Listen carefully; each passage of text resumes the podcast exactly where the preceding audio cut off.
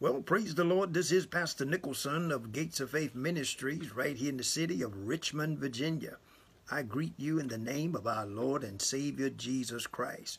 Well, I want to expound on the verse for today in Isaiah chapter 53, verse 5. And the Bible reads, But he was wounded for our transgressions, he was bruised for our iniquities. The chastisement of our peace was upon him, and with his stripes we are healed. Well, if you've been around the Word of God for a little while, you know we're talking about Jesus here. And in actuality, this is Isaiah, the prophet, prophesying about the coming of Jesus. He's speaking in the past tense as it's already done.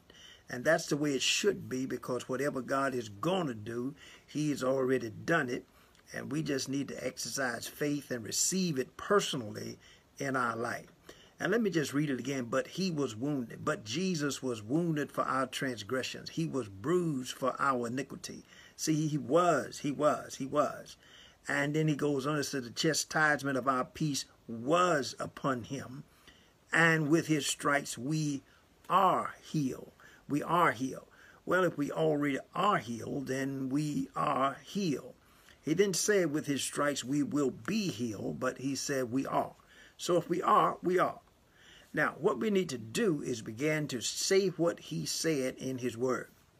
Uh, most of you know that I've gone through a whole lot of stuff here recently uh, for the past five and a half years. I've been going through bouts of sickness and uh, you name it. I've had pneumonia, I had a heart attack, I've had uh, lung cancer, I had COPD, torn rotator cuffs, uh, prostate cancer, you name it. I look like I've had the whole list of it but God is a healer. Now, there are several things that you need to look at when you're dealing with healing. There's nothing wrong with going to a doctor. Even if you go to the doctor, God is still the healer. The doctor may treat, but God does the healing. And ever since I've had the first bout of this thing back in 2015, I've been standing on what God said in His Word. I've been speaking what He said. And one of the other things that I did, I purposely went to the house of God and ask the elders to pray for me. Now, some people miss that because they don't want the elders to pray for them. They feel like, well, that make me look small if someone else is praying. No, pray for me. Because the Bible says in James 5.14, Is any sick among you?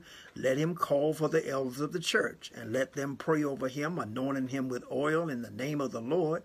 And the prayer of faith will save the sick, and the Lord will raise them up. Well, when I first got diagnosed with uh, lung cancer after the heart attack, I came back and asked the church to pray for me. The elders laid hands on me, anointed me with oil. The church went on a 40 day fast, and here I am today. If I didn't tell you, you probably wouldn't know that I've gone through all of this. So I believe that God is healing my body. Even though the doctors say I still have stage four lung cancer, I believe I'm healed. And so I say what he said. The Bible says in Proverbs 18:21, death and life are in the power of the tongue, and they that love it shall eat the fruit thereof. So we need to practice to say what he said and believe his word regardless to what is going on in our life. While I'm at that junction, I want to encourage you uh, to take the vaccine that has been designed and prepared for us to take for the COVID-19. Now, some people say, well, no, I'm going to believe God for healing and we've been praying and asking God to heal the land. Yes, we have.